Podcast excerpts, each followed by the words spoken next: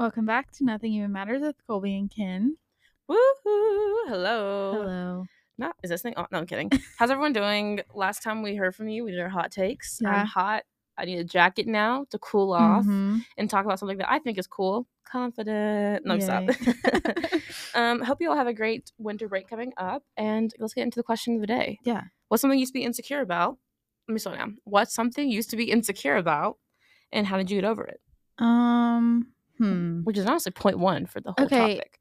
I think I used to be insecure. I don't. I don't think. I know. I used to be insecure about being quiet, and I think for the most part, I've gotten over it.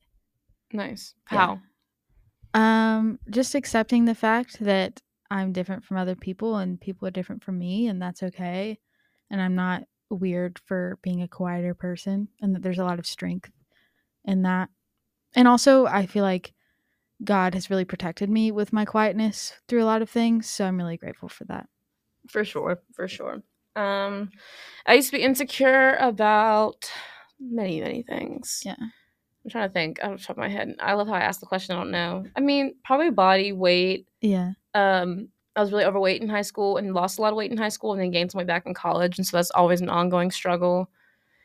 Uh, or like body image in general. Insecure about that probably. I also used to be. I mean, I used to be like bookworm nerdy type. Mhm. I was never like a nerd, but like I was definitely always. Um, I, I guess bookworm is the way the kids would say it these days. Yeah. It wasn't just books though, but like always like a fun fact about something, Right. and people used to be like, "Oh, okay," like she thinks she knows everything, and it would always me insecure to be like confident in Mhm. being smart. I guess. Yeah. Um, which thank God I go to chapel. I mean, any college in the world, people are Mhm. smart, but thank God I go here now because it's just like everyone's smart. Where I don't Yeah. even feel like I'm top ten. It is so humbling. it's very humbling in a good way. It feels comforting to know. Like I love seeing people light up about what they're passionate about, Yeah. and it's like you see that all the time here. Mhm. It's sometimes it's the weirdest things to me personally, but it's like you go, kid. You love Yeah. that turtle. You talk about it.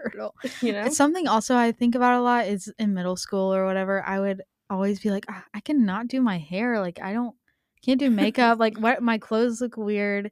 And like you grow out of that. I mean, for the most part. And now I'm like, oh, I can do my hair and like I can put together an outfit and I look put together and you just get older and you get don't know. older and wiser, and you develop your own tastes. it's okay to be an awkward teenager. I wish we go back to it. It builds character, It and not in the way of people like, "Oh, I wish kids were ugly." These no, but it builds character to be to come into your own and to figure out who you are Yeah. individually without social media persuade. Like we didn't have inst. Like I know we sound old, we say this, but we didn't have Instagram to tell us what the trend was. Mhm. We saw what we saw on the catalog or when you walk in front of Justice, and we ran with it, and we had to build our own, Yeah. develop our own sense of self and our passions in a way that people don't have to these days Mhm. not that anyone's better than the other, but I think it built character for sure. Yeah. But when you're thinking about building confidence, how do you really begin to become more confident person? Both, I mean, spiritually, physically, emotionally, all of Yeah. that. I think you have to realize that you have a lot to offer and that if you're just following what other people are doing and aren't confident in what you have to offer, then you know what I'm saying? Like you have to believe that you are unique and have things to give to other people or else you probably won't find your confidence. I agree. I think you definitely have to know it for yourself. And I think you also have to have a perspective shift of every week.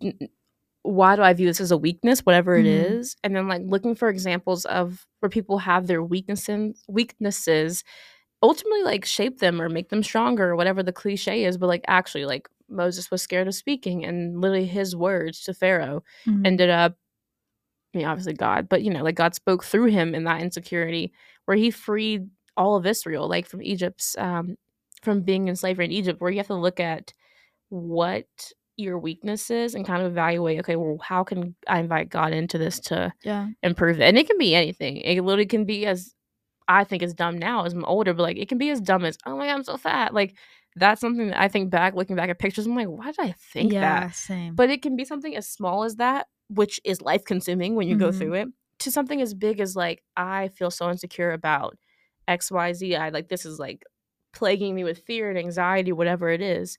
How do I invite God into this to showcase his glory in it? I think that's the Yeah. first step. That's also so fun when you actually like surrender things to God and are like, "Can you t- teach me about this or help me with this?" And he does and you're like, "Wow, I want to keep doing that," you know? Exactly. Doing it on myself, doing it by myself is so counterproductive.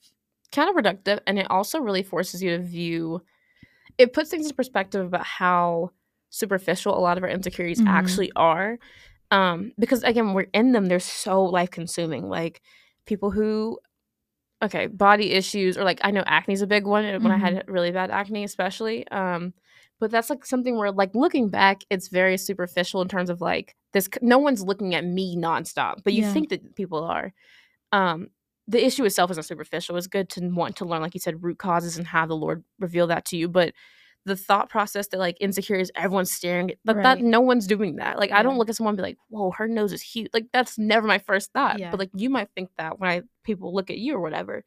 So it's just like when he you surrender to him you start to see beyond this sim- like this whew, superficial or the temporary anyways Mhm. where it's not that your insecurity necessarily goes away. Like you might still have acne, you Yeah. might still have this issue or whatever you think, but the way that you approach it will be so different that you'll have no choice but to be confident in it. Yeah, and I think another part of that is if it's something like you're comparing yourself to somebody because you don't know something or you can't do something, it takes a lot of humility. But to, if someone starts doing something, you're like, I don't know how to do that. Could you help me? Or like, could you show me? Yeah. I think that grows a lot of confidence and like character and just humility in you that is very good. It's really good. And I also think that jealousy um is normalized because it's a normal emotion, but it's not Proverbs. I was looking back to see if it was 25 or 26. So one of the two literally says it's worse than having like intense anger or wrath in Mhm. your heart. Jealousy is worse than that because jealousy is like the root of bitterness for sure. And I think that when you notice yourself being jealous, you have to ask yourself why, what is it, and what why am I not trusting that God has that for them the same way He has something equal, equally as cool or as great for me? Mm-hmm. Because I used to struggle with like jealousy, but not in the way of like I would resent that person, but just like in a way of like anxiety in my own life. Like, Yeah. I'm not doing what they're doing, and then I thought about, it, I'm just like, whatever they're not in competition with me, I'm not in competition with them. Whatever they have would not have worked for me. It would have sucked if I was in their position. Not because it's not a great opportunity. Yeah, I wish I was in New York with the NBA draft, or I don't even know what I'm trying to say, but yeah, I would have loved it, but that's not what God had for me, so it wouldn't have Mhm. worked. And so, really evaluating, like, do you are you going to trust that He has better for you? Not better for you than them, but better for you than where you're at right now, too. Mhm. That's really helpful. Yeah. I also think that um, seeing if you can make small steps, like, of course, pray about it, give it to Him. But there are certain ways you can take accountability. You're never going to get over your insecurity of speaking in public if you don't ever give yourself a chance to speak Right. in public. Like, you have to speak to You got to people. put yourself out there. You have to. Easier said than done, but like you have to do it. of course, you're never going to get over your insecurity of, oh, I always get insecure when I go to the gym. Okay, we have to go more to the gym. Like, you have to get over that fear. And taking those practical steps towards doing it helps. But it also it comes down to like, make it small, make it baby steps. Like, celebrate the small wins as much as you celebrate the Mhm. big wins. You're not going to go and do a full 90 day body shred and like or whatever. Mhm. But if you like, I want to feel stronger, which Yeah. is already a bigger step to me, or I want to glorify God with the body that He's given me and do the best I can to take care of it. Okay, cool. We've moved away from this step of being so caught up in the like the physical of it all. We're like we're in the spiritual. Now, how am I gonna make that small step? I'm going to one day a week this week, I'm gonna cook a meal instead of eating out. Okay, cool. You did Mhm. your one day. You're gonna see that okay, you've leftovers for tomorrow. Great. Okay, I'm gonna go to the gym and I'm gonna just walk on the treadmill because I just want to get my steps in and increase my cardiovascular health. Okay, Mhm. great. Like you're making those small steps, and you wouldn't have made those steps unless you had surrendered to God because your heart wouldn't have been in the right Yeah. place anyways. It would have been, oh my goodness, I'm insecure in my body. I've got to go do this absolute extreme measure, and you would have failed because you skipped point A, which is consulting God about it. Yeah, and also if there is something that you know you need to do but you're so scared, ask God for help. I feel like we keep saying that, but genuinely when you do, it changes everything and it allows you to rely on him and not yourself. Exactly. And it just like things just go together when you ask God to help you do something. Like, do you know the number of times I ask God to like help me write my papers? Because I cannot do it on my own. Like, I don't have the focus, I don't have the motivation, I don't have the desire, and it's God has to help me do it. And the paper gets written, does it not? It does. Want to make a way? Everybody. I'm and obviously I could do better. My the work I do is not the best, and that that's on me, and I can do better. But God is helping me. He helps. Asking him for help also does nothing for him. It does everything for us. God doesn't need me to, like, how do I word this in a proper way? But like, a lot of times when we think about a relationship or whatever, God is just so gracious. Where Mhm. there's nothing I can do to please God, nothing I can do to add to God. I'm never going to be worthy of even stepping in his presence. Yeah, I can. Take Yeah. advantage of it. Like come boldly before his throne and make your request known. Hebrews 4:16. Like it takes boldness and confidence to fully surrender, but you have to understand like it's all for you. Like he doesn't get anything out of you sitting here and like suffering in silence or if you come like he gets everything from being able to help you out because like that shows that you trust him with what you're doing. Mm.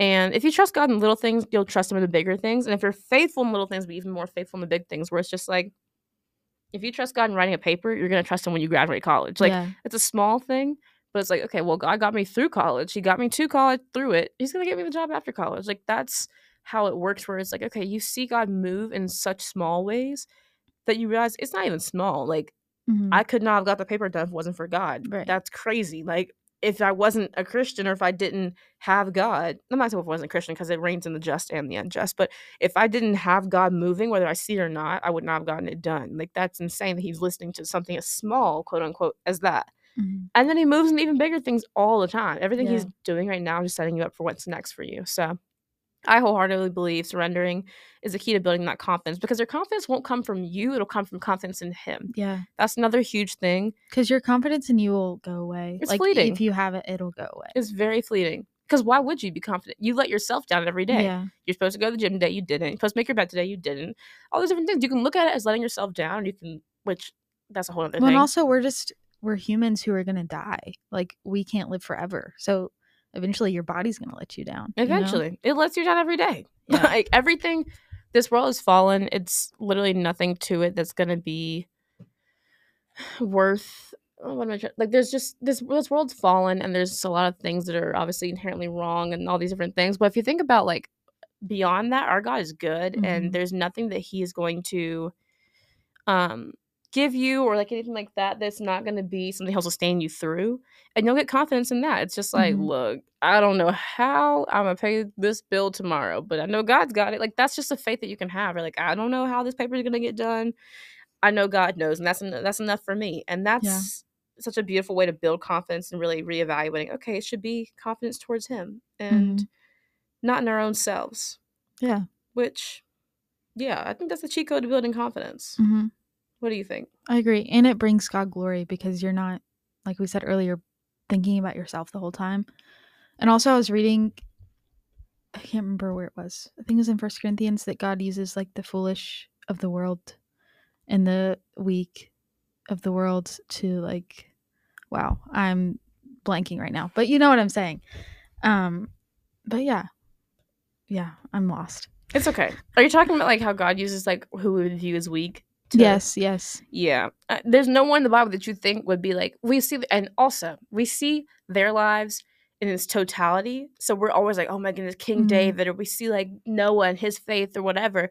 But if you think about the zoomed in today, like everything that he did in every individual day built up to what God was doing in the grand scheme of things. Where one day you can look back over your life, or your kids will do it, or your grandkids will do it, or someone will do it, and you'll see, whoa, like her faith for God was crazy insane. Like if you think Mhm. about, but we only see it zoomed in right now.